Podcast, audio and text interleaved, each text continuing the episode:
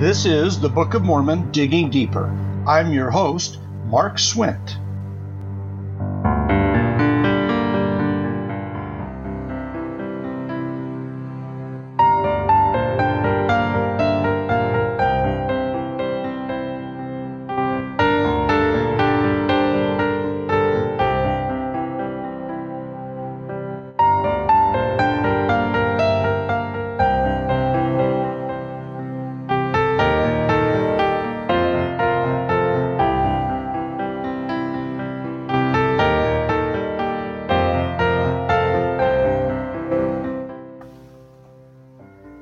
Since this is the first episode of this new podcast series, The Book of Mormon Digging Deeper, I'd like to tell you why I'm making these episodes. I've been distressed as I've seen many good members of the church let their testimonies waver and falter over political and social and historical issues that really have nothing to do with whether or not the gospel of Jesus Christ is true. The Book of Mormon has always been considered the keystone of our religion, primarily because of the simple fact that if it is authentic, then the story of Moroni visiting Joseph Smith and the golden plates is true. The story of Joseph Smith seeing the Father and the Son in the first vision is true. And the whole foundational aspect of this gospel is complete. For that reason, I'd like to take you on a journey through some of the things in the Book of Mormon that have built my testimony to such an extreme extent. Now, I understand that we are not to base our testimony on an intellectual conversion of the gospel, and indeed I have no desire to do that today. However, understanding and knowing that the testimonies are born of the Holy Ghost, I do know that we are encouraged continually to strengthen our testimonies through study and meditation and prayer. So, I believe that these podcasts may give you interesting and fascinating things to study and ponder and pray about. I hope that's the case. I hope you enjoy them. Stick with me. I'll do the best I can to provide things for you that you may have never seen before in the Book of Mormon. Now, before we begin, I would like to ask you to keep in mind and to ponder two important questions. Number one, why do we even have the Book of Mormon in the first place? I mean, it seems producing the Book of Mormon was an awful lot of work early on for a young man such as Joseph Smith. He was just 14 years old when he first told a minister that he had seen the Father and the Son in a heavenly vision and thus began his lifelong effort to build a church. He was just 17 when he proclaimed that an angel named Moroni had visited him in his room one night and revealed to him the existence and location of some golden plates. 17! He was still a kid. And once he told the world about the plates, he was then on the hook to eventually produce a book. Now, that's an awfully big project for someone unschooled and uneducated to take on. People were starting churches all over the place, and none of them needed a special book. And nobody minded that they were starting churches. It was the thing to do. Today, there are thousands of Christian churches, and nobody seems to mind.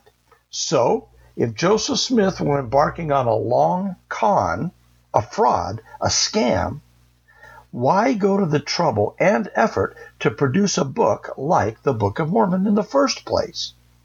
Why not just get on with starting a church and proclaim himself a prophet like so many others had done? The second question just what did the Book of Mormon bring to the table in the first place? How did it help his effort? The most distinctive feature of this new young church was the fact that Joseph Smith taught that the Father and the Son were not a non corporeal being without body parts or passions, as the doctrine of the Trinity proclaimed, but instead had bodies as tangible as man's, and that we were indeed created in their image. And that was something that he said from the very first day, back in 1820, three years before he said anything about the golden plates. Once the book was finally published in 1830, fully 10 years later, it didn't, at first flush, provide any substantial new foundation for any startling new doctrines upon which to build a church. It was not the source book for all kinds of weird and strange teachings. In fact, one of the first things the early members of the church did was form a school of the prophets in order to, among other things, study this new book and see just what it contained. Certainly there were gems within its pages, but these took time to glean out, and they were not the starting point for this brash young man who proclaimed himself a prophet. The bottom line is this it would have been so much easier to start a church without the Book of Mormon and without all the persecution that came with it. If Joseph had just one day said that he had begun having visions, he would have found plenty of followers seeking the enlightenment that he would have offered. Now, let's go through this book over the next while and see what we have in there. I believe I can show you many fascinating things about the Book of Mormon that you may have never seen or pondered before. Ah, but where to start? Tell me, how do we begin this tragic tale? When centuries of fear and hate have left a bloody trail. Will there come a time we'll live to see when the sins of our fathers and mothers will cease to be? And can we find a way? That clip was from Dennis DeYoung, the founder and lead singer of the rock band Styx. The song is 100 Years From Now and as I listen to it, I can't help but think about Mormon and what he must have felt when he sat down to begin abridging the records of a thousand year history of his people. Every epic has to begin somewhere, and for the Book of Mormon, that somewhere is 600 BC. It begins in Jerusalem during the reign of Zedekiah, the king installed by Nebuchadnezzar to rule over the land of Palestine while Palestine was still an Egyptian territory. There are many out there who think Joseph Smith did not actually translate the Book of Mormon from golden plates, but rather concocted, made up, fabricated the book from an overactive imagination and a mendacious mindset. They believe he wrote the Book of Mormon as part of an elaborate and well thought out scheme to create a church and bamboozle the public into worshiping him as a false prophet. Well, I guess everybody is entitled to their own opinion, but let me ask you this question. If he were to fake a story about ancient Egypt and ancient Palestine, why would he start in 600 BC, right in the middle of the book of Jeremiah in the Bible? I mean, there is a dark period in the biblical history right after Malachi in 450 BC and lasting until the advent of the Savior at the meridian of time. There is this whole 450 year period where we have very few records. From the book of Josephus, we learned of the Maccabean Revolution and the great change that came over the Jewish faith, converting it from a Levitical priest administered religion to a rabbi administered one. But other than that, the slate is pretty clean. In a blank period like that, a clever author could create any sort of story he wanted. You see, that's the safe time to start telling your story because you could have fabricated any setting you wanted, you could have fabricated any circumstance you wanted, and you could have created any sort of action that you wanted, and no one could dispute your account because there's no records. But no, the Book of Mormon starts in 600 BC. It says, during the first year of the reign of Zedekiah, Joseph Smith or Nephi, was very precise about that, the first year. So, 600 BC, what is it about that year? It is so precise and even. Not 623 or 587, but 600 BC exactly. Well, as I said, that was the year Zedekiah was installed by Nebuchadnezzar to become the king of Judah. And though the people didn't know it at the time, that was the start of the steady and inexorable takeover and ultimate destruction of Jerusalem by the Babylonian king. But 600 BC has a much broader reach than just for the people of Jerusalem. The German philosopher Karl Jasper, not in any way associated with the church, wrote a book in German in which he called 600 BC the pivotal year.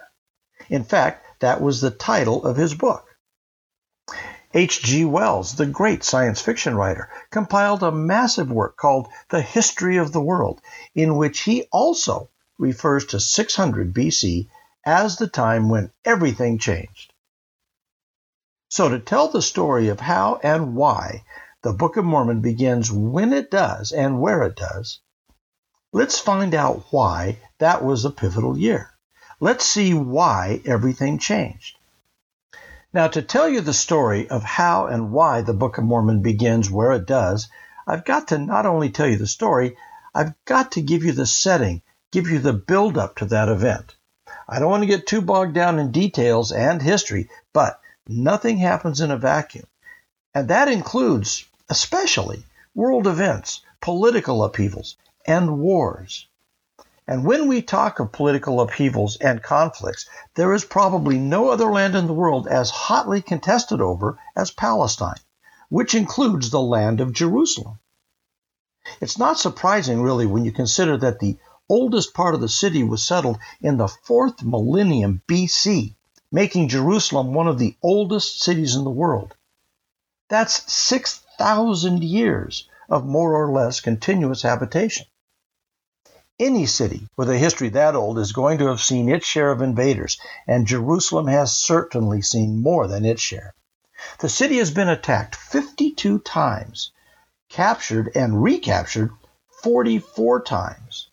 It was besieged 23 times, and it was destroyed twice. The first identifiable name and mention for the town, or city if you wish, was recorded as Rusalamum in an Egyptian document called the Execration Texts. I'm not sure where they got the name Rusalamim because the root of the name in the text was SLM. And you should know that in Egyptian they do not use vowels. So when we find a group of consonants, it's up to the archaeologists and the historians to enter the vowels to fill out the word.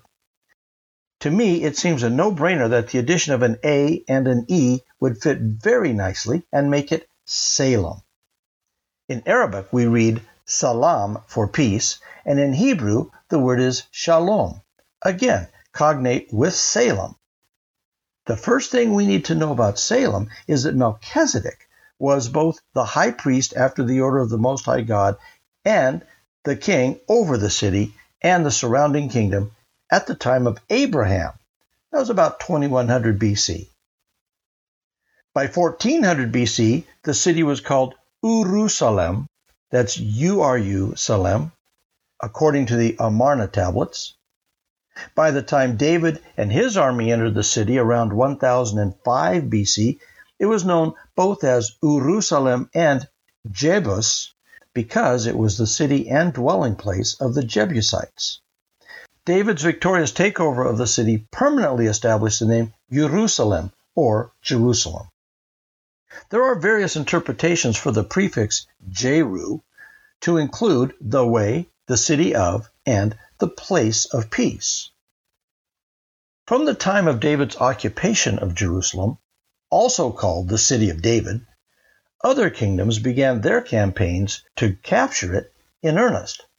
Primary among these were the Persians, the Babylonians, the Syrians, and the Assyrians. Now, let me give you just a brief rundown on the high points of the history. After David's death, his son Solomon ruled faithfully for a number of years. He was known far and wide for his wisdom, and his land grew in wealth and prosperity enormously. This engendered jealousy from a number of outside forces who desired the land and the riches it held for themselves. But no one dared attack while Solomon was alive, as he was the most powerful ruler in the region.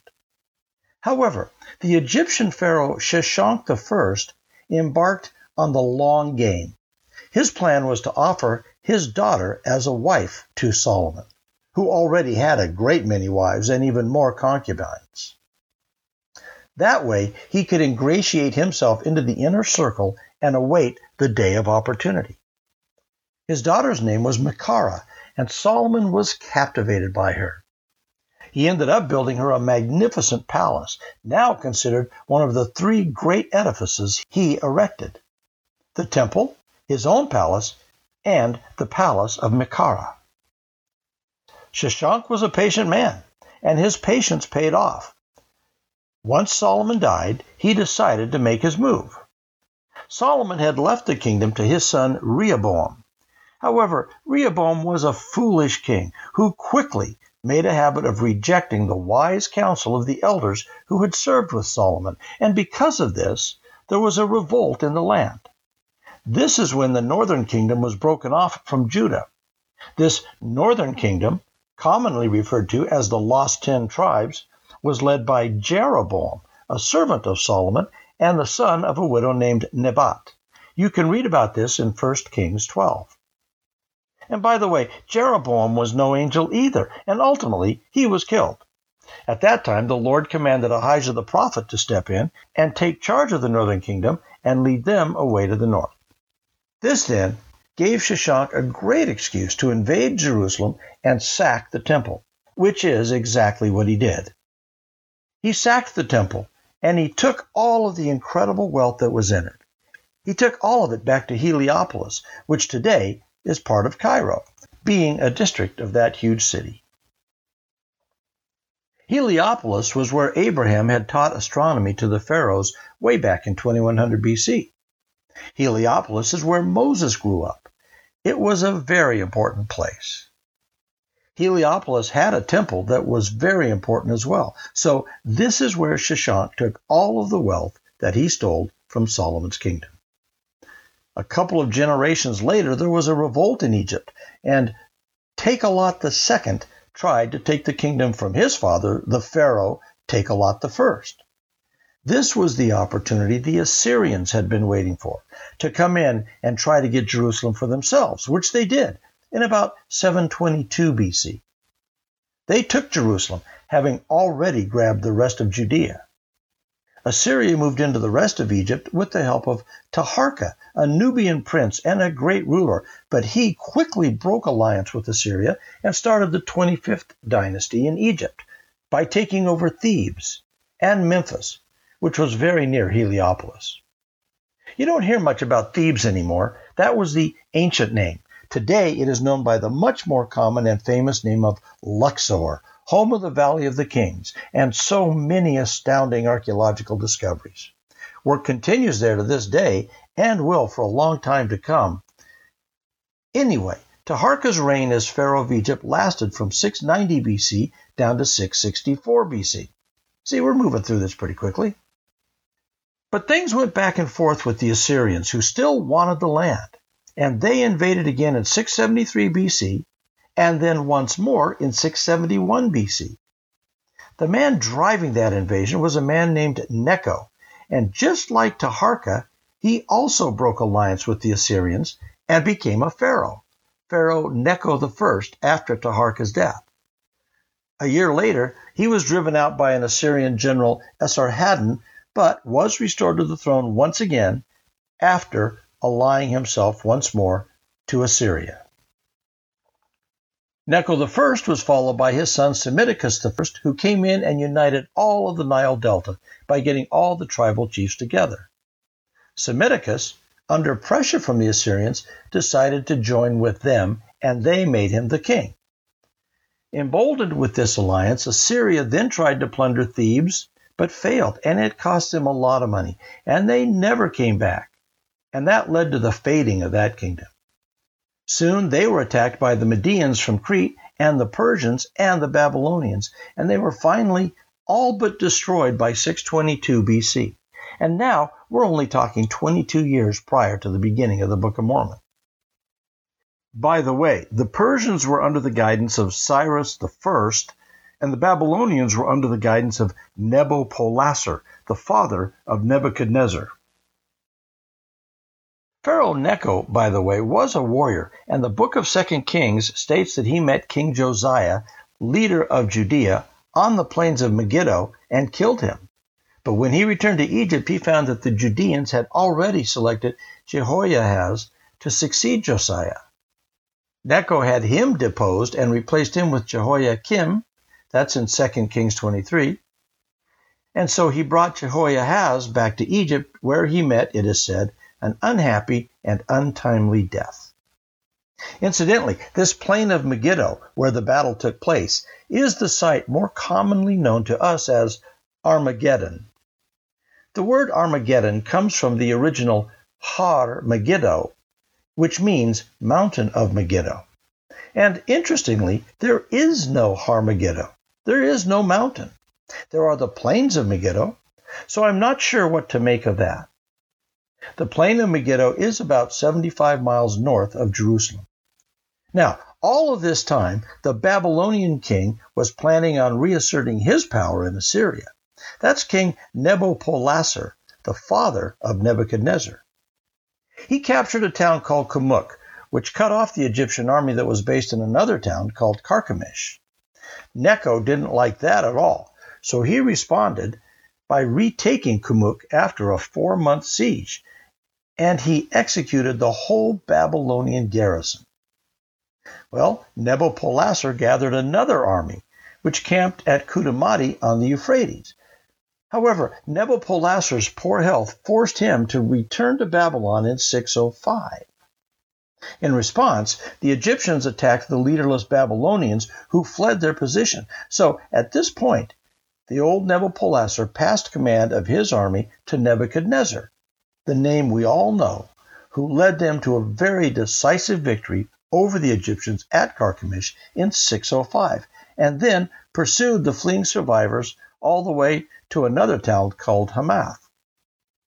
Necho's dream of restoring the Egyptian empire in the Middle East, as had occurred under the New Kingdom, was destroyed when Nebuchadnezzar conquered Egyptian territory from the Euphrates all the way to the Brook of Egypt. That's what they say in Jeremiah 46, the brook of Egypt, all the way down to Judea. This left Necho greatly weakened, and the Egyptians were barely able to repel the Babylonian attack on their eastern border in 601 BC. The land of Jerusalem was in the middle of this tug of war, and all of these entities wanted a piece of it. There was tremendous tension in the land, and it is in this setting that we arrive at the time of Lehi and his family. Now we're down to the second pharaoh of the 26th dynasty, Pharaoh Necho II. He ruled from 610 BC to approximately 595 BC, right during that time of Lehi and his family. Now, these are all ancient cities and names and not particularly important other than you need to get a feel for the political drama in these times because this is all right there. Lehi is alive at this time. Nephi, Sam, Laman, Lemuel, they're all alive while this is happening, while Babylonia is trying to lay siege to Jerusalem. So we get down to 601 BC. And let me give you this just to kind of fill in a better picture of the kind of place that Lehi was living in.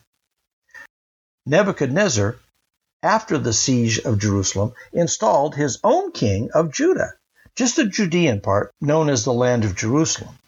He installed a guy named Mattanyahu or Mattaniah, depending on how you read it, and changed his name to Zedekiah. Zedekiah was installed as the king of Judah. He was born between 618 and 620 BC. William Albright, the archaeologist, says that Zedekiah's reign started in 598 BC, and that was the accepted thinking in 1830 when Joseph Smith presented the Book of Mormon, which said that the book started at the first year of Zedekiah 600 BC. And that was the accepted thinking in 1830. But we've now got later archaeological evidence showing that the year was actually 600 BC. And remember, Nephi is very specific about the fact that his story starts in the first year of the reign of King Zedekiah. In fact, 1 Nephi 1, verse 4 says, In the commencement of the first year of the reign of King Zedekiah. So here's what happened Zedekiah became the king of Judah, and within the first year, he revolted against Nebuchadnezzar, the guy who had just installed him as king. It just shows how unfaithful people were and how dynamic, we'll say, the politics of the region were at the time. Nebuchadnezzar was understandably very upset with this, and he created great unrest in the land all about. It was a very, very turbulent time in Egypt. Everybody was in danger. You didn't know if it was the Persians that were going to attack you didn't know if it was the Babylonians that were going to attack. You didn't know if, whether the Egyptian army was going to come in and somehow question your loyalty and attack as well. It was not a good time to be in Judea and Palestine and in Jerusalem.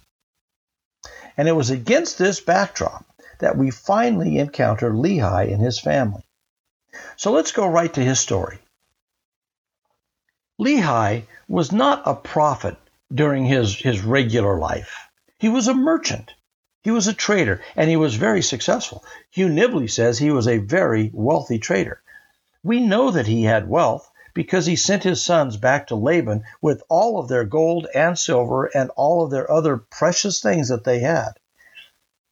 We know that when they originally left Jerusalem, they left their gold and their silver and their precious things in their home and headed out into the desert. Now, Lehi, as the story begins, is out doing his work. He's out away, wandering about, and the conditions of Jerusalem are heavy on his mind. He sets to praying, and he has this vision from the Lord. He sees marvelous and wonderful things. He returns to the land of Jerusalem, to his home, so we know that he was out and about, trading in the desert, probably among the great caravan routes that came through there. He came home and had a greater vision, and that vision is what sent him out into the streets preaching about the coming destruction of Jerusalem. Well, this was a dangerous thing to do because he was, in effect, preaching against Zedekiah the king.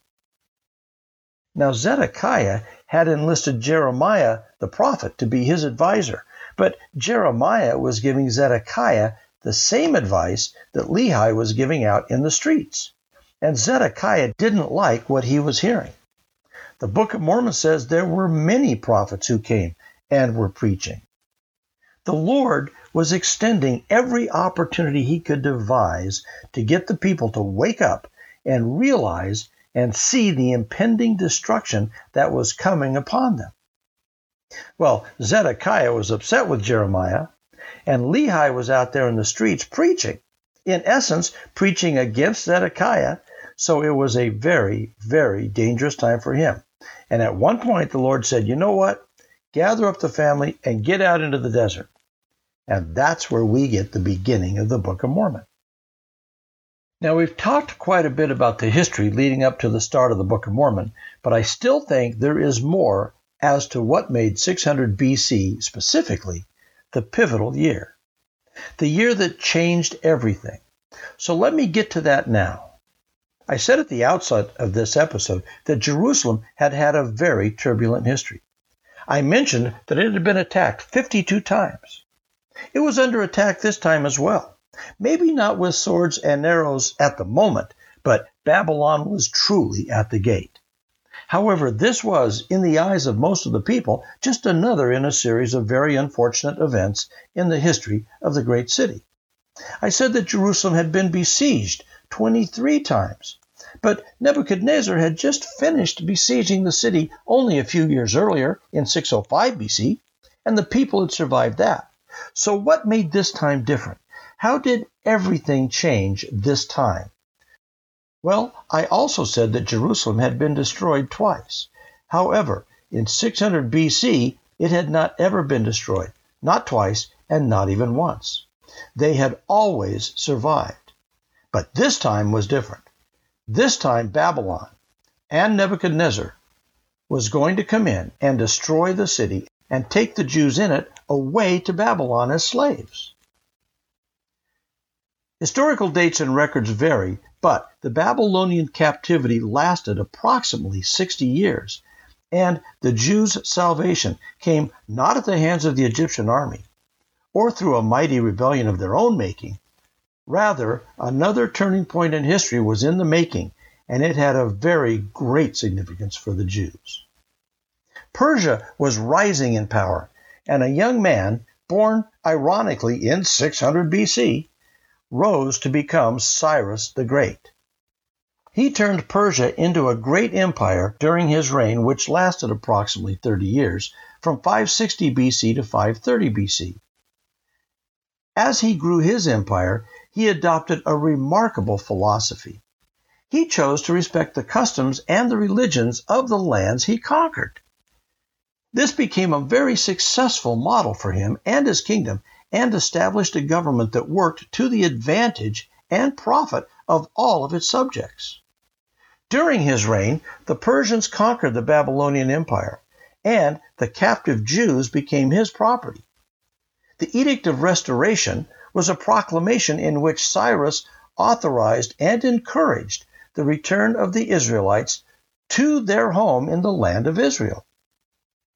Now, not only did he initiate the return of the Jews to Israel, but he also felt it was essential that they rebuild their temple.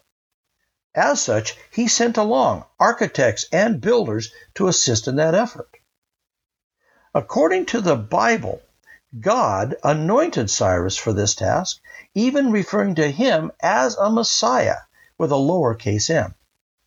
Cyrus is the only non Jewish figure in the Bible to be revered in this capacity. Isaiah 45, verse 1 says, Thus saith the Lord to his anointed, to Cyrus, whose right hand I have holden, to subdue nations before him. And I will loose the loins of kings, to open before him the two leaved gates, and the gates shall not be shut. Cyrus brought salvation to the Jews but not for another 60 years after Babylon had destroyed Jerusalem. It was a remarkable event in history and one not to be repeated.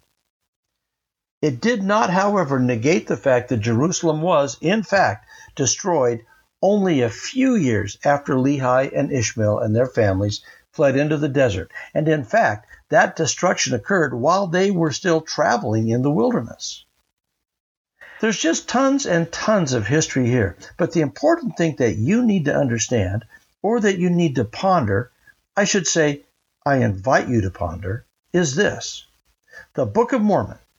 If you are one of those people that believes Joseph Smith made up the Book of Mormon, you have to acknowledge then that by some unbelievable stroke of good fortune and extraordinary luck, Joseph Smith happened to pick a time and a setting that was in fact regarded by all later historians as the pivotal time in the history of Egypt and in the history of Jerusalem, and for that matter, a large component in the history of the world. This was the pivotal time when everything changed. Now, we haven't even talked about the switch from the sacral kingship to a political kingship, the sacral kingship being where the king was considered divine and holy and was ordained of God. This was something that existed in Europe much, much longer than in Egypt. Right at this time, with Necho II, the whole thing changed from sacral kingship to just plain old political might. Military leaders became pharaohs and things of that sort. This was the time, if ever there was a time, that a wealthy, successful businessman with a family and a home and possessions and lands and herds of goats and sheep and camels and everything else would just up and leave. There was no other time in the history of Jerusalem when the political situation would have been so dire as to drive a successful family such as Lehi's into one of the most dangerous deserts in the world. A desert, by the way, which was not crossed by any Westerner on foot until 1936. It was an absolutely deadly place. And yet, somehow, that's exactly when, according to skeptics of Joseph Smith, he arbitrarily decided to begin the Book of Mormon epic. What a lucky guess on his part, I guess. Because, as it turns out, that was the perfect place to start the story, exactly in 600 BC. Now, keep in mind, almost none of this history that I have shared with you today was known in 1830. But if you will follow this podcast, you will see that we're going to cover many fascinating and extraordinary elements of the Book of Mormon. Facts that are not openly apparent at first flush. But with a little digging, I believe the pages will reveal their precious secrets to us. I will continue to dig, and hopefully we can learn together the many wonderful treasures that lie within its pages. But for the people of 1830, without the benefit of mountains of archaeological and other research, many of those things we're going to learn were not readily apparent. And in the first days of the church, the founders studied diligently to figure out what they had with this book. The early church was little more than a collection of devoted Protestants with this very strange and unique book. It seems to me that Joseph Smith, if he were faking this whole thing, would have been much better served if he had come out with a book of teachings that he could claim were given to him directly by God. You see, that way he could impose his own personal views on an accepting audience, and they would still hold him up to be a prophet. But instead, he published a book appearing to be an ancient history of an unknown people in an unknown land. It just doesn't seem very efficient. I want you to know that I value my testimony of the Book of Mormon. I know that it is true, that it is authentic, that no man alive, not just Joseph Smith, the greatest historian on earth, could not have written it. Not Herodotus, nor Plato, nor Pliny the Elder. None could have come up with the story of the Book of Mormon had it not been true. None could have filled it so full of culture and politics and intrigue as the Book of Mormon has. And I invite you to remember that in 1830, none of this history that I shared with you was known. Oh, the Bible had little bits of it in Kings and Chronicles and in Jeremiah, but it was and is very, very hard to pull out very, very hard to piece together. Not until much later archaeological discoveries were made was the picture made clear. And yet, the Book of Mormon gives us the most fascinating view of these times.